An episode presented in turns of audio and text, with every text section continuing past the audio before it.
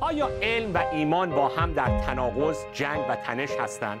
آیا چنان که ادعا میشه علم جایگزین ایمان شده و خدا مرده؟ آیا تنها منبع شناخت برای دنیای پیرامون ما فقط علمه؟ آیا میشه در قرن 21 زندگی کرد به عنوان یک ایماندار به خدا به عنوان یک مسیحی و پیشرفت ها و کشفیات علمی رو تو زندگی جدی گرفت؟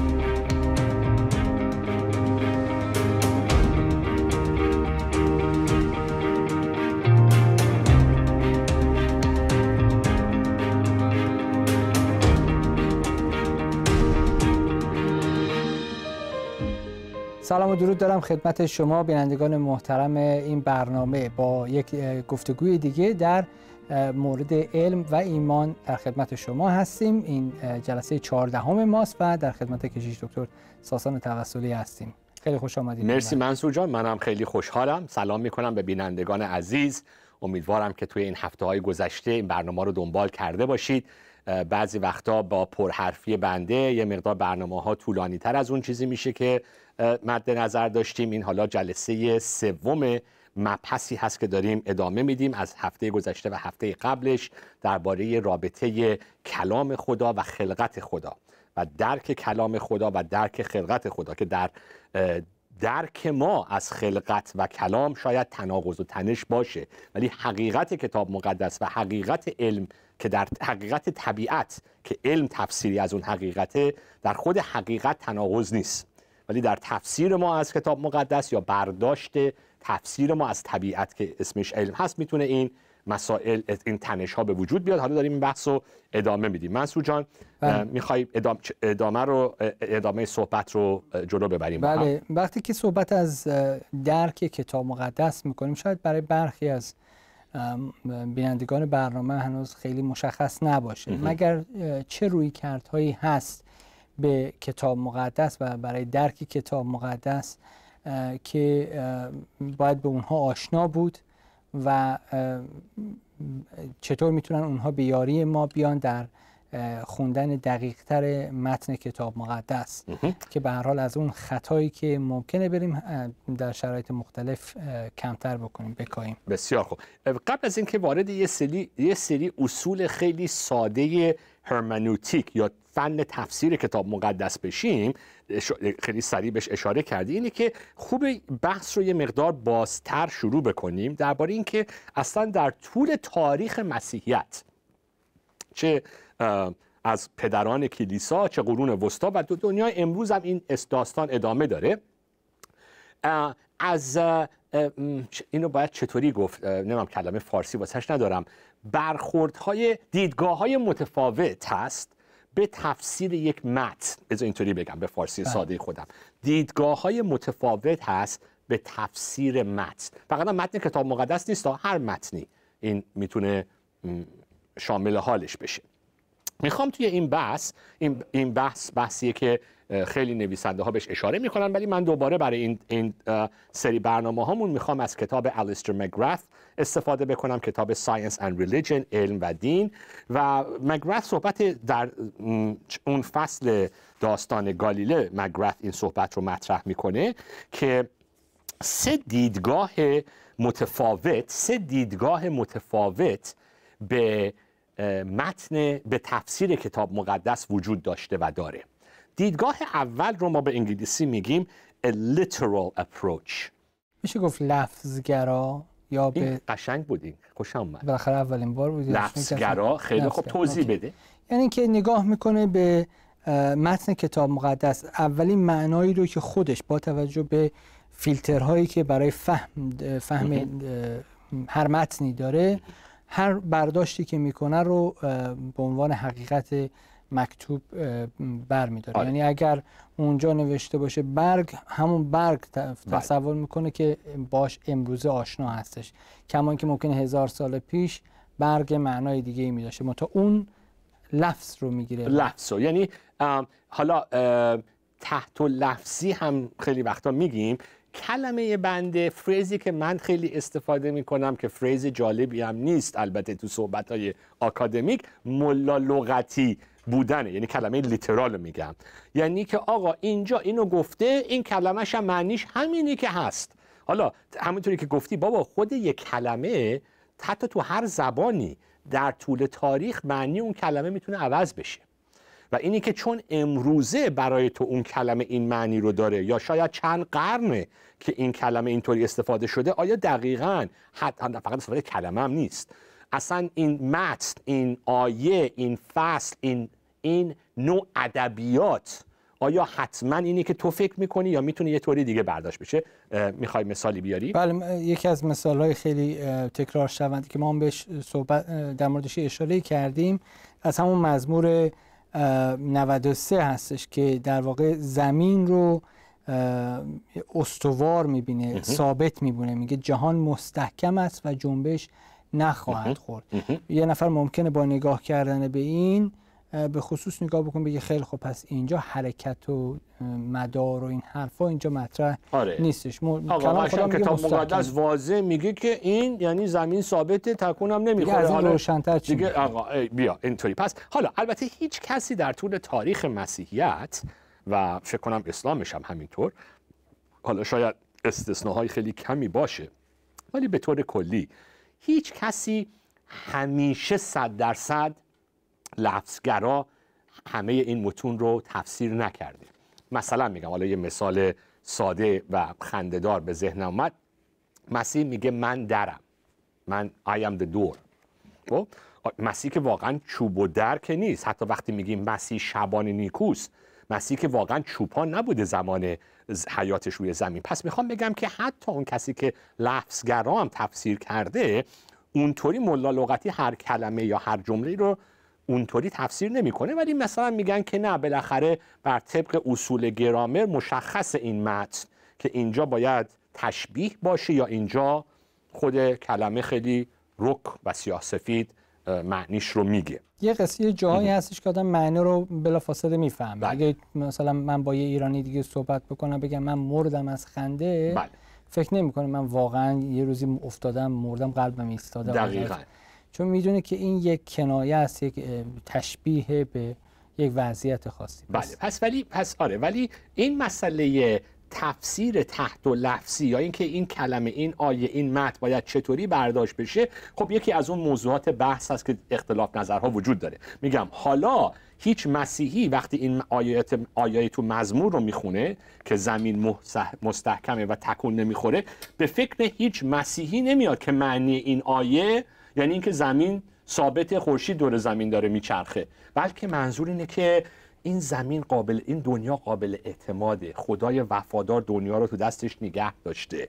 این حالا امروزه شاید حتی به عنوان قوانین طبیعت ما این متن رو بخونیم. ولی خب مسیحی هم در طول تاریخ همین آیه رو خوندن و به خاطر اون جهان بینیشون به خاطر علم اون روز بطلیموسیشون گفتن ببین این آیه دقیقا همون چیزی که علم امروز تو قرون وسطا به ما گفته. پس این یک دیدگاه هست یک روش برخورد با متن روش لفظگرا تفسیر لفظگرا که البته تفسیر لفظگرا اینطوری نیست که بگیم که یه زمانی بوده دیگه الان نیست. هم هنوزش هم هست برای خیلی از مسیحی ها به خصوص مسیحی که حالا به قول معروف ما بهشون مسیحی های بنیادگرا اگر بگیم یا خیلی محافظه کار وارد بحث پیدایش خواهیم شد کتاب پیدایش. و اینکه خب هر چی که تو کتاب پیدایش گفته دقیقا همینه که مت گفته دیگه. در 6 بله. روز خدا هر روزم 24 ساعته در 6 روز 24 ساعته خدا آفریده. این نفوذ تفسیر تحت و لفظی لفظگراست بله اون دو تا کلمه هرچی که گفتید خیلی گویاست که وقتی که این روی کرد رو در مورد همه قسمت های کتاب چه بسا برخی متون کتاب مقدس هست که اتفاقا باید همون رو فهمید چون متن داره تاریخ میگه. بله. و با خوندن اون دنبال معنی عجیب یا خیلی قدیمی نمیگرد آره آره. حالا یک روش دیگه که حالا این روش یه زمانی تو قرون وسطا خیلی پررنگ شد تو الهیات پروتستان خیلی کم رنگ شد ولی به نظر من امروز هم دوباره این روش تو موعظه واعظین و کشیشا پررنگ هست. به انگلیسی میگیم the allegorical approach. این فارسی ش... باید اینجا چی بگیم برای تمثیلی خوب باشه برای کنایه تمثیلی بعد. آره آره همون تمثیلی. یعنی همه چیز سمبل یه چیز دیگه است. همه چیز شبیه یه چیز دیگه است. هر حرفی حالا این تقریبا نقطه مقابل اون لفظگرا هست که هر کلمه اون ظاهرش معنی اصلیش نیست. پشت این کلمه یه معانی سمبولیک عرفانی تشبیهی هست که معنی واقعی متن رو باید اون پشت اون سمبلش ما پیدا بکنیم. درست. چیزی می‌خوای پیدا بکنی خواستم ببینم این آقای ایان باربر برای این الگوریکال معنی خاصی بوده ایشون تعویلی گفتن. کنایی تمثیلی. اوکی بسیار خب پس پس این یک روش دیگه است. مثلا میگم حالا مثالی که خیلی ها می‌زنن این تو الیستر مگرث نیست ولی مثلا این روش تفسیری همین خیلی تمثیلی و الگوریکال مثلا تو قرون وسطا خیلی رو این اینطوری بود که مثلا اگه می‌گفت فلانی رفته اورشلیم داره میره اورشلیم اورشلیم هم شهر اورشلیم بود توی معنیش هم به معنی قلب بود و به پاکی دل اورشلیم هم به معنی رفتن به آسمان و ملکوت. یعنی اورشلیم چند بود معنی داشت. نه اینکه آقا طرف رفت اورشلیم ازش خیلی یعنی به خصوص پدران کلیسا و تو قرون وسطا که دیگه بیداد می‌کرد که همش توی این تشبیه و تمثیل و اشاره و فلان و اینا بود که بعد نهضت پروتستان گفت آقا باید خیلی منطقی تر متن خوند. اینقدر که اینو حتی جلسه پیش گفتیم که کمکی بود برای رشد تفکر علمی که اینقدر همه چیز رو سمبل و اشاره و معنی های عجق و جق از خودتون در نیارید چه برای متنی چه برای مسائل طبیعی. این پس این تفسیر سمبولیک متن ولی واقعیت اینه که این تفسیر سمبولیک همیشه در تاریخ کلیسا همیشه که نه. ولی خب قرنهای قرن توی تفسیر پدران کلیسا بوده به خصوص پدرانی که دست از اسکندریه مصر مکتب تفسیر اسکندریه مصر. خیلی چیز بودش خیلی قوی بود. و این تو قرون وسطا و امروز هم به نظر وقتی واعظان مثلا موعظه می‌کنن خیلی چیزا سمبولیک موعظه میشه. اونم واعظان عزیز ایرانی که هر چیزی علامت یک چیز دیگه است و هر حالا واقعیت تاریخیش رو انکار نمی‌کنن واعظین ایرانی. ولی درسی که از مد در میارن خیلی درس های سمبولیک و تشبیهی هست. این یک نوع دیگه است. ولی حالا در رابطه با مسئله درک درست از کتاب مقدس و درک درست از از طبیعت خدا خلقت خدا یک دیدگاه دیگه. حالا این دیدگاه خیلی مهمه. حالا این یک روش تفسیر به طور کل نیست ولی این دیدگاهیه که هم کالوین خیلی مطرح می‌کنه و هم مگرث اشاره می‌کنه به یه نویسنده کاتولیک. حتی قبل از انتشار کتاب گالیله. و اون دیدگاه رو اینو بذار من الان باید به فارسی باز بکنم. این رو بهش میگیم accommodation. عزیزان الان بنده براتون یک لحظه این رو ترجمه می‌کنم. با باید با حرکت و دستم. تو واسهش کلمه یه کلمه که نداری که accommodation view بله من سازگار کردن گفتم منطبق کردن گفتم. حالا شما خیلی خوب. مگرث اینطوری میگه میگه مهمترین برخورد به خصوص در رابطه با علم و تفسیر کتاب مقدس این موضوع اکامودیشن صحبت یعنی این. بذار من رو لب لب به کلام رو بگم. دوستان برادرم منصور من می‌خوام بگم عزیزم ما باید از سوتی دادنهای خودمون صحبت کنیم. یه عمری من همیشه گفتم لب کلام تازه فهمیدم که لب کلام نیست و چیه؟ لب لب کلام. بعد نمی‌دونستم این موضوع رو. خیلی خوب. بریم سر لب کلام. امیدوارم یادم بمونه. صحبتیه که به خصوص کالوین خیلی قشنگ مطرحش می‌کنه و اون این هستش که خدا مکاشفه الهی خودش رو الهام خودش رو کلمات کتاب مقدس رو در چارچوب درک مخاطبین زمان اون نویسنده مطرح می‌کنه. این خیلی نکته مهمیه. که خدا که می‌خواد خودش رو حقیقتی از خودش رو به انسانی که جلوی اون هست مکشوف کنه. از طریق انبیا از طریق نویسنده کلام خدا. خدا نمیاد یه طوری حرف بزنه که مخاطبین اون نبی و نویسنده نفهمند پیغام چیه. پس اگر خدا می‌خواد به ما حقیقتی رو بگه با زبان انسانی باید اون حقیقت رو به طور خیلی ساده در چارچوب فکر مخاطبین خودش مطرح بکنه. به این میگیم اکامودیشن یعنی خدا الهام خودش رو تطبیق میده با درک مخاطبین با در چارچوب فکری و فرهنگی مخاطبین. چیز دیگه می‌خوای همین مثالایی که شما زدی عیسی مسیح میگه من شبان نیکو هستم من در هستم. یعنی یک مفهومی رو می‌خواد برای مخاطبینش باز بکنه و اون رو به یک شکلی سازگار می‌کنه منطبق می‌کنه با درک و فهم اونها. من جالب بود تو نامه ای که از گالیله میخوندیم 1615 616 فکر می‌کنم حتی در اون دورم چنین تفکری بود و معلومه که قدمتش به پیش از اون هم می‌رسه که ایشون هم میگه خدا می‌خواد توی کتاب مقدس یا از طریق روح القدس یک سری مفاهیم رو منتقل بکنه ولی اون رو به یک شکلی در با ظرفیت های مخاطب خودش هماهنگ می‌کنه.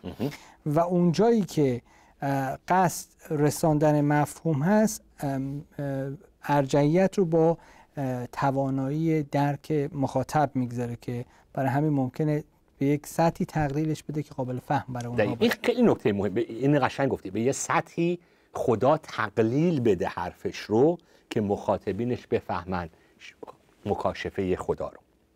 کالوین دارم اینجا نقل قول می‌کنم از یک کتاب دیگه از جان لنکس. این کتاب رو من تا حالا معرفی نکرده بودم استفاده نکرده بودم ولی جان لنکس ریاضیدان مسیحی دانشگاه آکسفورد که ازش اشاره قبلا کردم کتاب قشنگ دیگه نوشته به نام Seven Days That Divide the World. هفت روز که دنیا رو نصف می‌کنه. دنیا رو از هم جدا, جدا می‌کنه. بله. و درباره کتاب پیدایش و مسائل علمی هست و خیلی کتاب ساده مختصر مفید. این نقل قول کالوین رو از کتاب جان لنکس می‌کنم. کالوین میگه که بذار انگلیسیش رو بخونم چون خیلی قشنگ هستش. میگه The Holy Spirit had no intention to teach astronomy. حالا هی کلوین به ستاره شناسی گیر میده چون علم مطرح روزشه. کلوین میگه که روح القدس هیچ قصد تعلیم ستاره شناسی یا حالا امروز می‌تونیم بگیم تعلیم علمی نداشته. اینو کلوین میگه. And in proposing instruction meant to be common to the simplest and most uneducated persons. و خدا خواسته تعلیم بده به افراد معمولی و ساده و بدون سواد.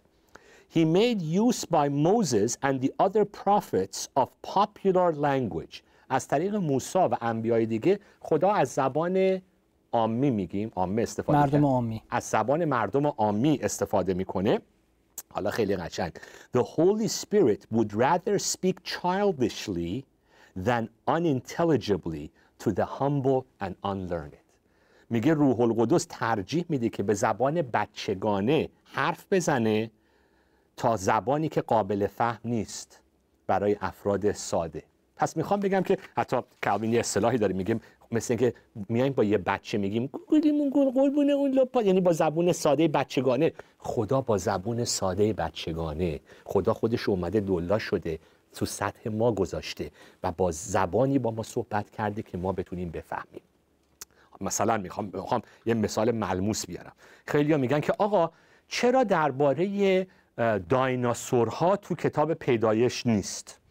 چرا اگر شما مثلا میگید که علم امروز اکثر دانشمندا عقیده دارن که علم امروز اینو به احتمال خیلی بالای نشون داده که تمام این هستی که مشاهده می‌کنیم برمیگرده به حدود 13 ممیز 7 میلیارد سال پیش در بیگ بنگ. چرا این تو کتاب پیدایش نیست؟ خب حالا درباره این بیشتر صحبت خواهیم کرد. ولی صحبت اینه که حالا اومدیم و خدا به موسی درباره دایناسورها و بیگ بنگ و 13 میلیارد سال پیش اگه می‌گفت مگه کسی تا حالا دایناسوری زمان موسی دیده؟ کسی مگه فسیلی کشف کرده؟ مگه کسی اصلا فکر میلیاردی در سر مخاطبین هست؟ من و تو امروز در قرن 21 و در قرن 20 قرن 19 با دانش امروز مردم وارد این متن میشن با عینک های علمی که امروزه به ما داده شده. ولی اون قوم برده یهودی در سرزمین مصر دقدقشون نبوده که ما چند میلیارد سال پیش از طریق تکامل به وجود اومدیم از طریق بیگ بنگ بوده. صحبت اصلا این چیزا نیست. پس خیلی مسئله مهمیه که خدا در ظرفیت فکری مخاطبینش داره صحبت می‌کنه. یه نقل قولی که مگرث از نویسنده کاتولیک می‌کنه و بعد وارد می‌خوام حالا یه سری اصول تفسیر بشیم سریع.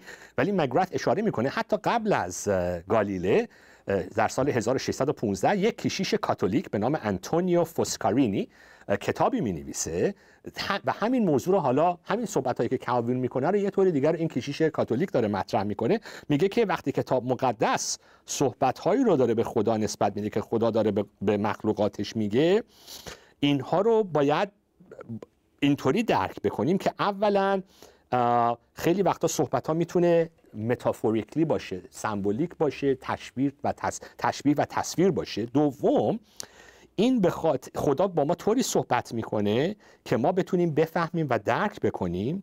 و سوم خدا طوری صحبت می‌کنه که مردم عام بتونن صحبت ها رو بفهمن. پس اینی که در قالب فکری و درک فرهنگی و درک فکری مخاطبان کلام خدا الهام شده یکی از اصول خیلی مهمیه که ما چه توقعی داریم از این متن.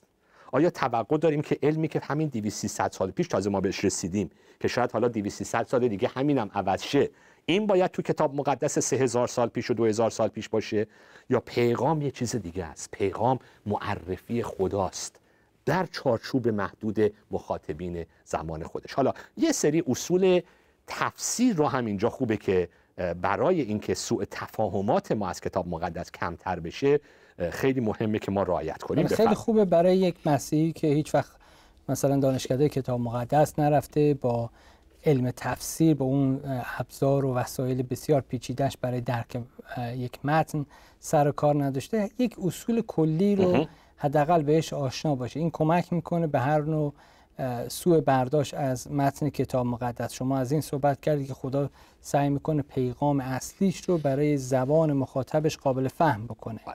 پس برای این منظور این یه اصل هرمنوتیکیه یه اصل تفسیر کتاب مقدسه بله. و خود همین همین اصل باعث میشه که خدا در یک همکاری یک مشارکتی با نویسندگان کتاب مقدس. ببینید ما توی کتاب مقدس در باور مسیحی الهام به این معناست که نه اینکه خدا دیکته کرده همه بله. جزئیات رو و فقط اونها نوشتن بلکه از درک خود نویسنده هم استفاده کرده از زبان او و توانایی های او برای انتقال از استایل ادبیاتش از بله. سوادش از جایگاه اجتماعیش استفاده می جایگاه اجتماعی نویسنده بله. متن داره استفاده پس این, این نویسنده متن در کجای این تاریخ قرار گرفته درک او رو چه چیزهایی شکل داده اینها هم اهمیت پیدا می‌کنن.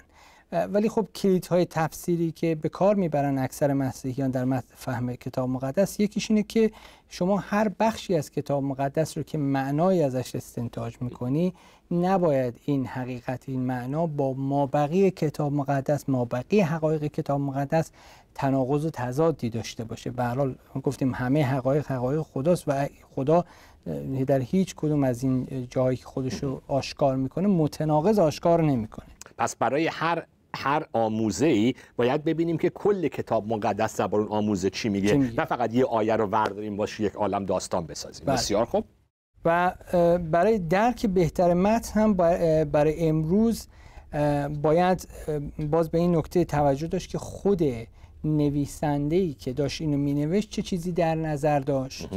و مخاطبین اصلی او اون کسانی که اول این متن به دستشون می‌رسید چی ازش درک می‌کردن خیلی نکته مهمی خیلی نکته یعنی وقتی که نویسنده مزمور به عنوان مثال میسته اونجا و به دوروبرش نگاه می‌کنه آسمون و زمین اون ثبات و استواری رو می‌بینه و زبان به پرستش باز می‌کنه در مورد این استوار بودن زمین رو ازش به یک حالت شعری استفاده می‌کنه که به امانت پایداری خدا اشاره بکنه.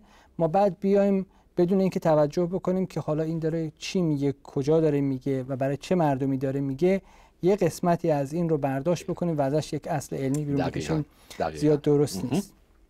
نگاه کردن به یک ترجمه خوب کتاب مقدس. چون ما تو این ترجمه ها بعض وقتا خیلی از اشکالات این جوجه ها پیش میاد. که یک ترجمه از کتاب مقدس که سعیش بر این بوده که یه جورای متن رو ساده ترم بکنه روانتر بکنه برای خواننده ممکنه اونجا سوء تعبیرها رو اتفاقا بیشترم بکنه. پس استفاده از یک ترجمه خوب که معنای اصلی نویسنده رو آشکار بکنه خیلی حالا میگم اصلش که امکانش واسه اکثر مردم نیست ولی بهتر بله. از حتی ترجمه آدم با خود اصل عبری و یونانیش روبرو بشه. ولی چون اکثر ما عبری یونانی بلد نیستیم اون چیزی هم که بنده تو مدرسه خوندم فراموش کردم پس ترجمه های خوب خیلی مهمه. بله بله. آها. یکی دیگه هم این که به محتوای متن دقت بکنیم. اینکه این چیزی که داریم اینجا می‌خونیم آیا یک متن تمثیلیه؟ یا توش کنایه به کار رفته دستور داده اونجا چرا که دقت به اون می‌تونه در فهمش ما رو کمک بکنه. اگه بدونم یکی داره فرض کن شوخی میگه بعد میگه که مردم از خنده من تو این کانتکست تو این زمینه این عبارت رو می‌خونم می‌دونم چه نشانه هایی توی خود متن می‌تونه باشه بله. که به ما این سرنخو میده که معنیش تحت و لفظی نیست معنیش یه چیز دیگه است. یکی دیگه هم توجه به ژانرشه. سبک نوشتاری اون متنه. که آیا اینجا داره تاریخ می نویسه یا اینجا داره شعر میگه؟ یا این متن متن نبوتیه؟ یا حالا کدومی که از سبکای به کار رفته تو کتاب مقدس این اینو ما حالا داریم شما هم داری اینجا درسای مثل من اشانتیونی میگی. اینا بله. خودش هر کدوم یک رشته درسی و تحصیلیه. دقیقا. و یک کتاب خوبی هم هست که به فارسی داریم. از گوردن فی نوشته شده. برادرمون آرمان رشدی ترجمه کرده. بله. اسم کتاب چیه به فارسی می‌دونی؟ انگلیسیش هست How to read the Bible for all بله. its worth. فکر می‌کنم کتاب مقدس رو بهتر بشناسیم یا بهتر درک که هر نوع ادبیات مختلف و چه اصولی رو باید توی تفسیر نوع ادبیات و سبک ادبیات بله. در نظر داشته باشیم بله خب همیشه هم اینا به هر اصول کلی اصول هستن کلیه بله. معنیش این نیست که ما اگر ژان رو تشخیص دادیم حتما دیگه همین. درست فرمول ازش در نمیاد فرمول ریاضی ولی کمک می‌کنه که یه مقداری که از خطا رفتن به بیراه رفتن کمک می‌کنه بله. بله. شما چه بسا که ممکنه در یک متن شعری مثل مزمور مثلا تاریخ قوم اسرائیل رو بتونید بله. بخونید بله. و یا یک جای دیگه که سبکش خیلی تاریخیه یک بار مثلا یک متن خیلی اسطوره‌ای داشته بله. باشید پس توجه به ژانر هم خیلی مهمه و بعد اینکه زمینه های تاریخی و فرهنگی که در دنیای پیرامون نویسنده بوده حاکم بوده و بر هم خود نویسنده و درکش از دنیا و هم مخاطبینش تأثیر گذار بوده اینکه بله. بفهمیم آیا مثلا تو اون شرایطی که این نویسنده داره می‌نویسه وضعیت چطور بوده جنگی در جریان بوده مشکل کلیسایی وجود داشته یا چه چیزی باعث میشه نویسنده دست به نوشتن این متن می‌زنه؟ اینو می‌خوام دوباره مثال ملموس وقتمون هم تموم شده ولی وقتی موسا داره به قوم خودش پیدایش رو می‌نویسه تو چارچوب چه زمانیه؟ چارچوب زمانی که قوم ها به خدایان ایمان دارن که خدایان مختلف دنیا رو خلق کردن ماه خودش خداش ستاره ها خدایان دارن خورشید خداست. توی اون چارچوب نه توی فرضیه تکامل و بیگ بنگ موسا کلام خدا خدا از طریق موسا داره پیغامش رو میرسونه که خدایان نیستن که این هستی رو به وجود آوردن. من یهوه که شما رو از مصر آزاد کردم اینو به وجود آوردم. پس چارچوب خود نویسنده و مخاطبین نویسنده چارچوب تاریخیشون چارچوب درک فکریشون خیلی کلید مهمیه برای تفسیر درست. مرسی. بله خیلی ممنون برای این توضیح تکمیلی شما.